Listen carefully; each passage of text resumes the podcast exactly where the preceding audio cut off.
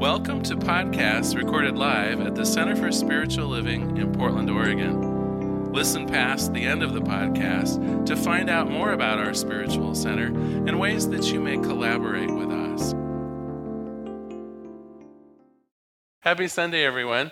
You'll remember last week was kind of a downer. We talked about this darn book, Dr. Solomon Katz's Beauty as a State of Being. And if you'll remember, I told you all of the many many nearly inexhaustible ways that our brain will play tricks on us and cause us to just have a miserable time. You folks are very kind to not just walk out on me. And I remember I even assigned you a little bit of homework just to make it worse, just to top off the Sunday. Um, I asked you if you would throughout the day. In fact, some of you I know actually set your, uh, your wristwatches and your phones to remind you maybe once an hour or maybe once uh, half an hour to zero in on what you're actually thinking in that moment. And the, the challenge was well, am I thinking about what's going on right in front of me? Or instead, am I kind of worried and ruminating about things that happened last week or 50 years ago? Or am I spinning my wheels, maybe worrying about uh, what's going to happen, what might happen, what should happen, what I hope will happen. And so, that, if you'll remember, was your, your homework last week. And we're actually going to continue that homework. Uh, I'm getting all the bad stuff off, off the table right at the get go, and, and, then we'll start having some more fun. I'm going to ask you to continue that, and, and I'll, uh, I'll explain in a little minute. But I think where I want to really start today, of course, is the joke. And for reasons that you will discover shortly, it's a joke about horses. So, standing beside a valiant stallion, a young man decides he must ride this proud animal despite having no previous riding experience. Soon, he finds himself atop the horse's back, galloping through a lush green meadow. He hoops and hollers at the unexpected sense of freedom the horse suddenly picks up speed and he finds himself euphoric over the wild abandon he's experiencing. Will he take flight? Will he ride forever? Once again, the magnificent beast picks up more speed. This time, the rider's inexperience begins to get the better of him. He finds himself barely able to hang on. The startled horse is now in a dead run, pitching uncontrollably forward. The young man slides to one side, finds himself hanging off the side of the horse itself, his head just inches from the ground. Catastrophe in seconds. He begins to frantically scream for help when all of a sudden, Frank, the Walmart doorman, unplugs the ride.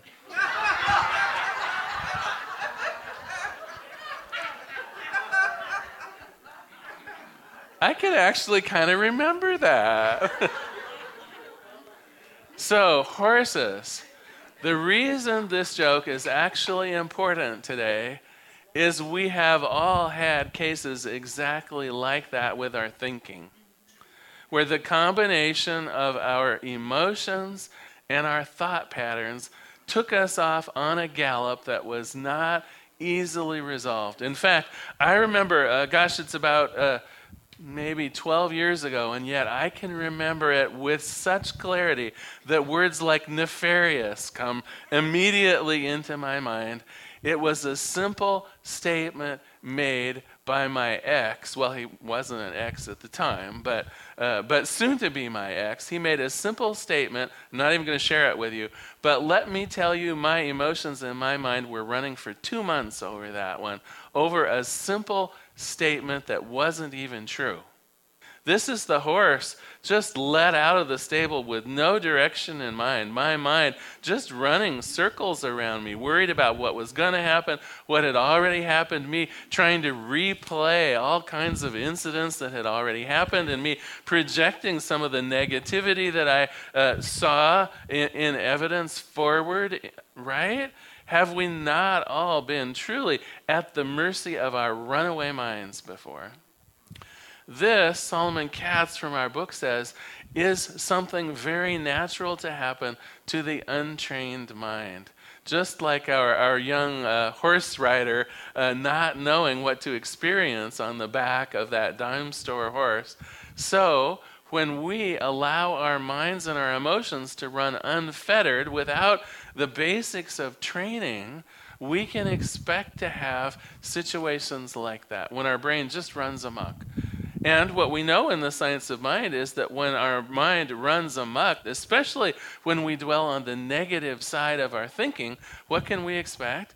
We can expect more of the same. Our minds are like magnets. And so when it does run free, when we are stuck on one of those uh, kind of roller coastery mental and emotional uh, uh, rides that we take now and then, what we can expect, and in fact, what we should expect, is even more and perhaps even worse.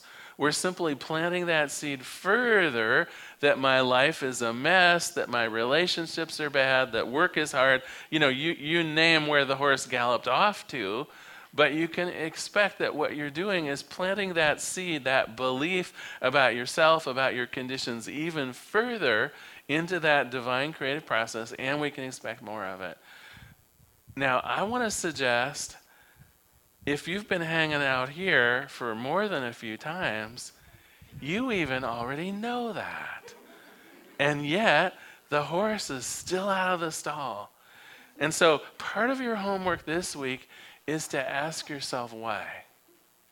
Now, this might be a contemplation exercise, maybe it's a journaling exercise, but I would like to think that we can actually make some improvement in this area, that we honestly and truly will begin watching what we're thinking and showing some direction in it, showing, showing some moderation in it. And I think the first place is just to recognize that we do it.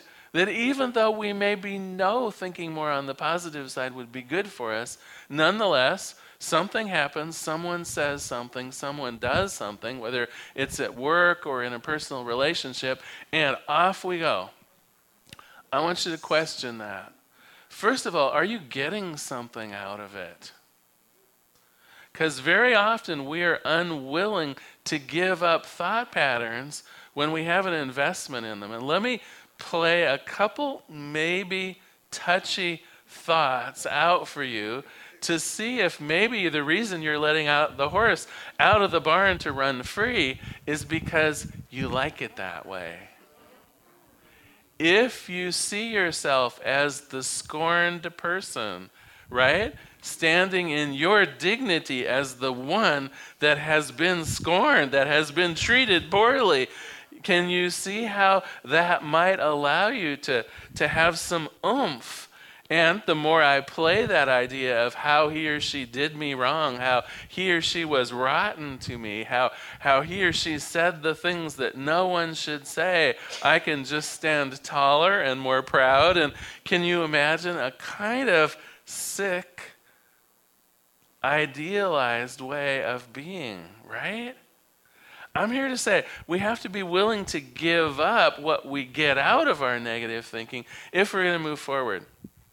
Another one uh, that I think is really common in people in the in the uh, in our places of employment are, well, I'm the new person, so of course I'm going to make mistakes. I'm I'm the one with less seniority, so I'll let other people uh, take care of the office politics. I'm I'm the person who maybe isn't as skilled or well trained, and so I will just sit at my desk and suffer in silence because I know that that's basically as the new person or the undereducated person or as the lesser trained person, all I'm capable of and all I should have. Just suck it up, Larry. Life sucks. there comes a time when we have to put our feigned virtuousness aside, our, our uh, ability to see ourselves small, though we may have got something out of that in the past. There may have been safety in playing it small. There may have been safety in being the wounded one.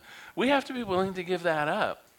If we are going to expect a larger life, if we are going to usher in greater happiness and joy, if we are going to begin controlling that horse that wants to run ahead in the midst of the emotional morass that we find ourselves are, First of all, we have to notice we're doing it and we have to be willing to give up anything that we might have perceived as good in it.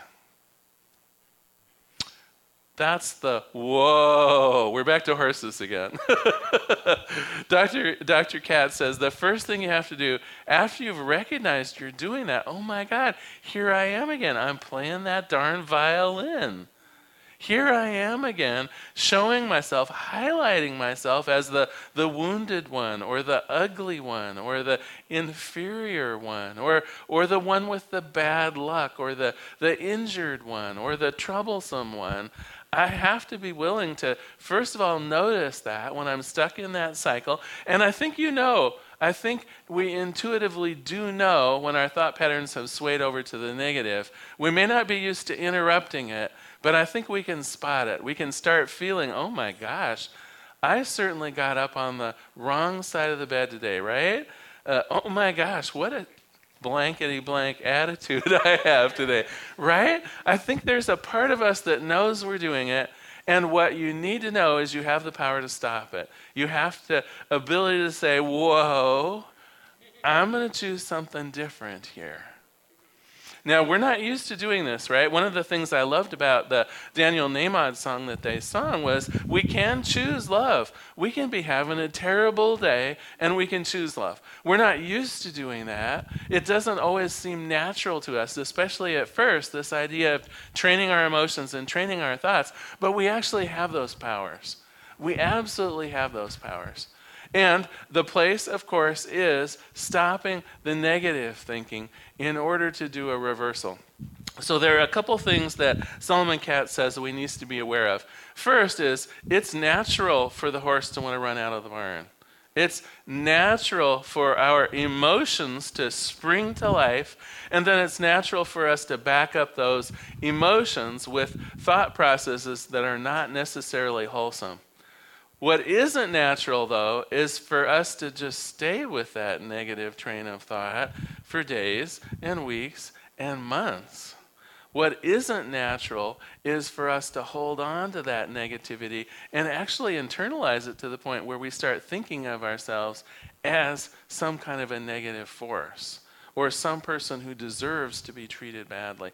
That's where we have to put a stop to it. The first is that awareness of wait a minute, why am I obsessing over this thing that she said? Wait a minute, why am I worried about what's going to happen in that job interview? Wait a minute. Why, why have I been thinking now for three days about this telephone conversation? So, when you find yourselves in those places, first of all, whoa, stop, put a stop to it, do what you need. The other thing that Dr. Katz says, though, that is also natural, and this is backed up by the latest uh, research in brain science, is that our mind is also just littered with negative thoughts. It's natural. And in fact, brain science says that our ability to access negative thoughts is three times easier than accessing positive ones. It's just part of the way our brain chemistry happens. When we have a negative thing happen to us, it's actually laid down physically in the neurons of our brain in a way that's three times easier to recall later than a similar positive experience. So, what tends to happen, right, if something ambiguous comes your way, something that could be interpreted as either positive or negative, guess where our mind goes? We with a, a one to three ratio will typically attach it to something that's potentially negative. So when we need a, meet a new person, we're more apt to say, oh my gosh, she reminds me of person X who I had a negative experience with, rather than she reminds me of person Y that I had a positive experience. So you just need to know that's the way, literally, that our brain tends to work. Even though uh, an equal number of positive and negative things are in our brains, the access to them tends to be on the negative side. And so when you find yourself ruminating on something negative, worried that something negative is going to happen in the future, let me remind yourself chances are three to one that's not true based even on your own experiences. You have just forgotten the positive possibilities in the midst of the easily recallable negative ones. Now, how might you use that? First of all, when you stop, right? So we've gotten to that place where we're worried about something or we're ruminating about something negative. We've stopped. Start asking yourself questions.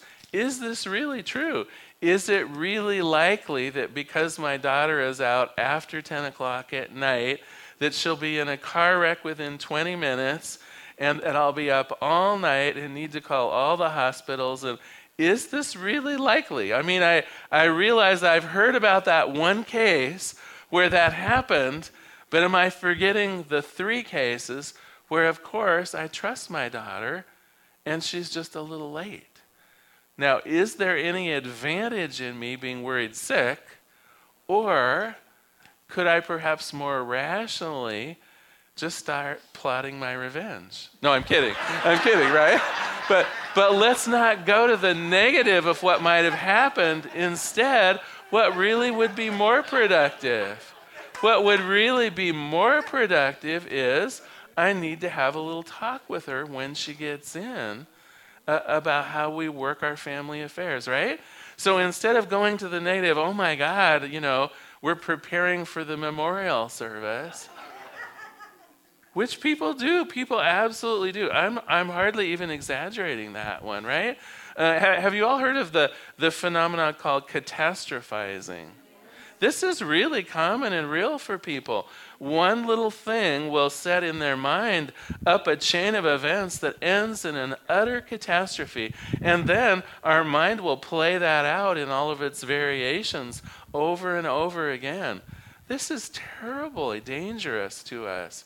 It's terribly damaging to our own sense of being and our own potential for, for enjoying life, and equally dangerous and uh, destructive for the people around us who get caught up in our crazy thinking patterns.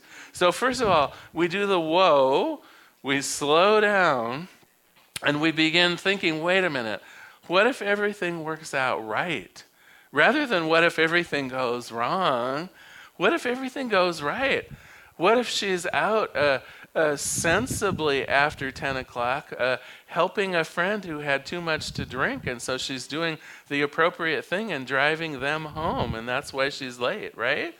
Why don't we think about some of the positive what ifs instead of the negative ones? When we catch ourselves worrying about what's going to happen in that job interview, remember that your mind works such, it's remembering the one job interview you had when you were 22 that went so horribly. But what about all the other ones that you had where you got the job and it was fabulous? Remember that one to three ratio. You are stacking the deck against yourself if you automatically associate a negative memory with something unknown in the future. Let us go with a more positive outcome instead. The other technique that Dr. Katz talks about uh, so, first there's the whoa, Nelly approach. Let's stop the crazy thinking. But he also said another valid approach is look at the nice apples, horsey. That one is distraction. If you can't whoa to the horse, if you can't actually shut down your runaway thinking, maybe you can distract it. And so there is absolutely no harm in putting in reruns of the closer to get your mind off of something that's troubling you. You're not apt to get anywhere positive just by ruminating about something bad that happened or worried about the future. It would actually be much better for you to simply read a light-hearted novel. In fact, that's the recommendation from the book is just to, to find something that you would like to read, something nice on television, reorient your thinking into the discipline of reading and something positive, just to interrupt the thinking. Now, there is a caution here, and I want to throw it out. Uh, guess what one of the number one distractions in America is? Drinking. Drinking, yeah. Yeah. Whole 12 steps have been uh, created around some of the popular forms of distraction. The other one's overeating, the other one is eating. And so I do want to warn you if you find yourself needing to distract yourself, frequently and repeatedly, it means there is unresolved issues that need to be worked out. It's not just a matter of changing your thinking. There are probably also things in the world that need to be taken care of. And that's when you want to call a practitioner. That's when you want to seek out uh, some help. That's when you want to make sure that you're getting off your chest what needs to be off your chest, right? We're not just burying it through the process of distraction. But I will tell you, distraction is better than just negative thinking. It's better to pull out a book, a crazy movie. The other day, uh, Daniel and I had gotten some bad news, and, and we, were, we were in that position of having got up on the wrong side of the bed. Let me just tell you uh, that way. And, and I had noticed we were even being short with each other a little bit, which almost never happens. Uh, my smart Daniel put on disco music. Now, it's not my favorite music, but I gotta tell you, when Saturday Night Fever is on, you're like, it's like uh, you can't help yourself, right? It's like in about 20, exactly, thank you. In about 20 minutes, we were dancing. You have the power to change your thinking, you have the power to change your mood. You know what would turn the corner. It's like put on a Pixar movie. Hello? Can you really be grumpy and awful when you're in the midst of, of reading something you like, watching something that's motivational, enjoying something that has a sweet beat to it? It's like you'd have to work at being grumpy. So I want to just go over quickly some of the things we've covered today. First of all, we have a couple techniques. When rumination or worry has you stuck, we know it's dangerous. We know it's bad for you. It leads to overreacting. It leads to catastrophizing. It leads to you highlighting and seeing more of exactly what you don't want in your life. So, first of all, we employ the stop method, the whoa Nelly, if you will, back into our, uh, our, our horse teachings for today. What can you do to stop that train of thought, that runaway horse that's filled with a lot of emotional volatility and the power to just do disaster out of in your own life? What do you need to do? What can you do to stop it?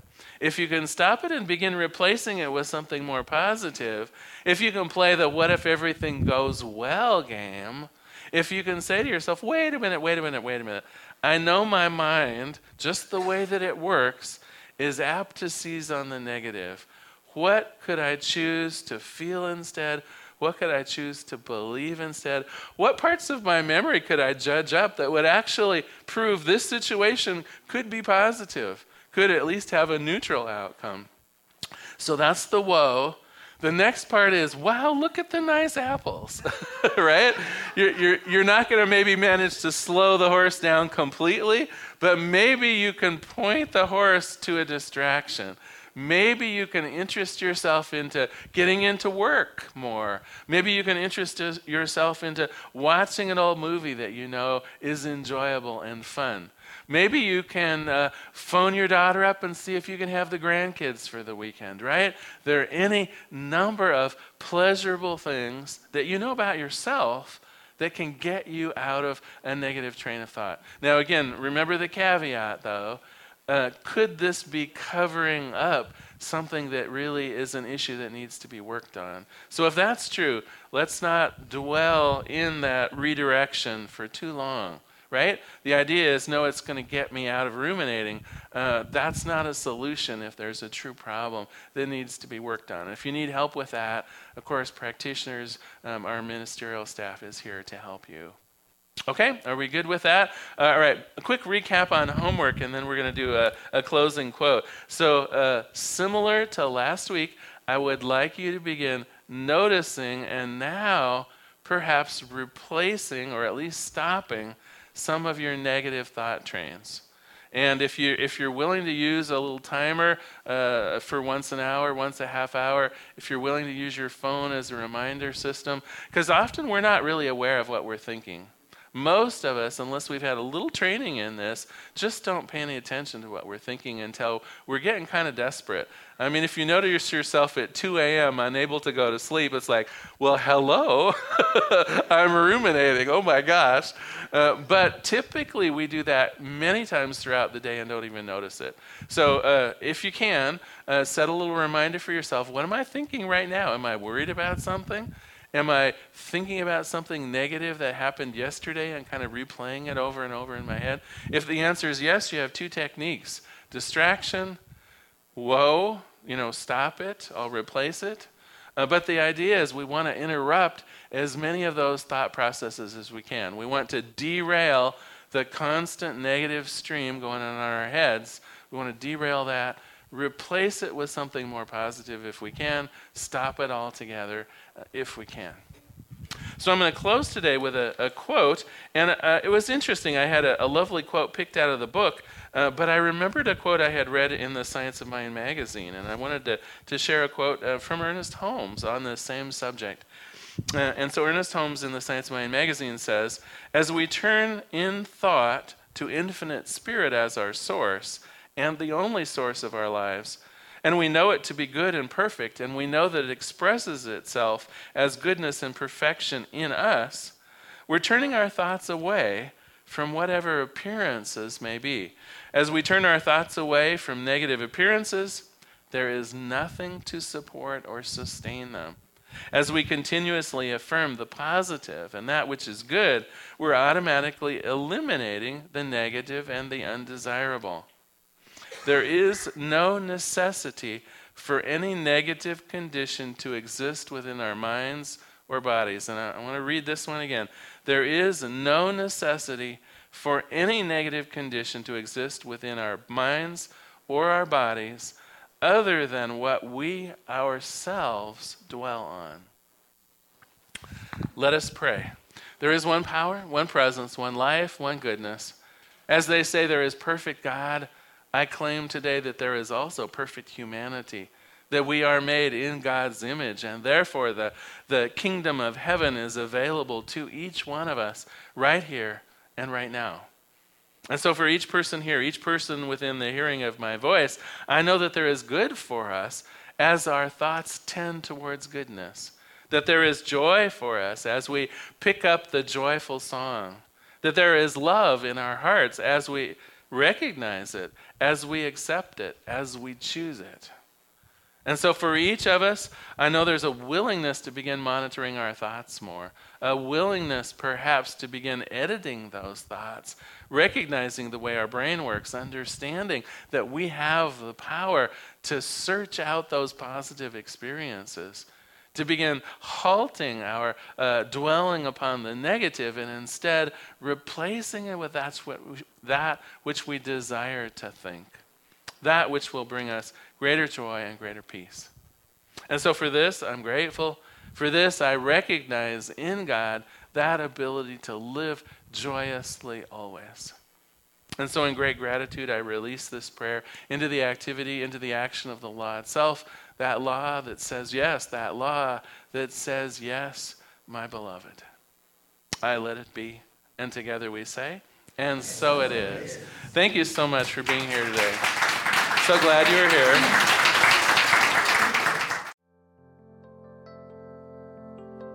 We hope you enjoyed today's podcast. If you happen to be in the Portland, Oregon area, we'd love to have you visit in person.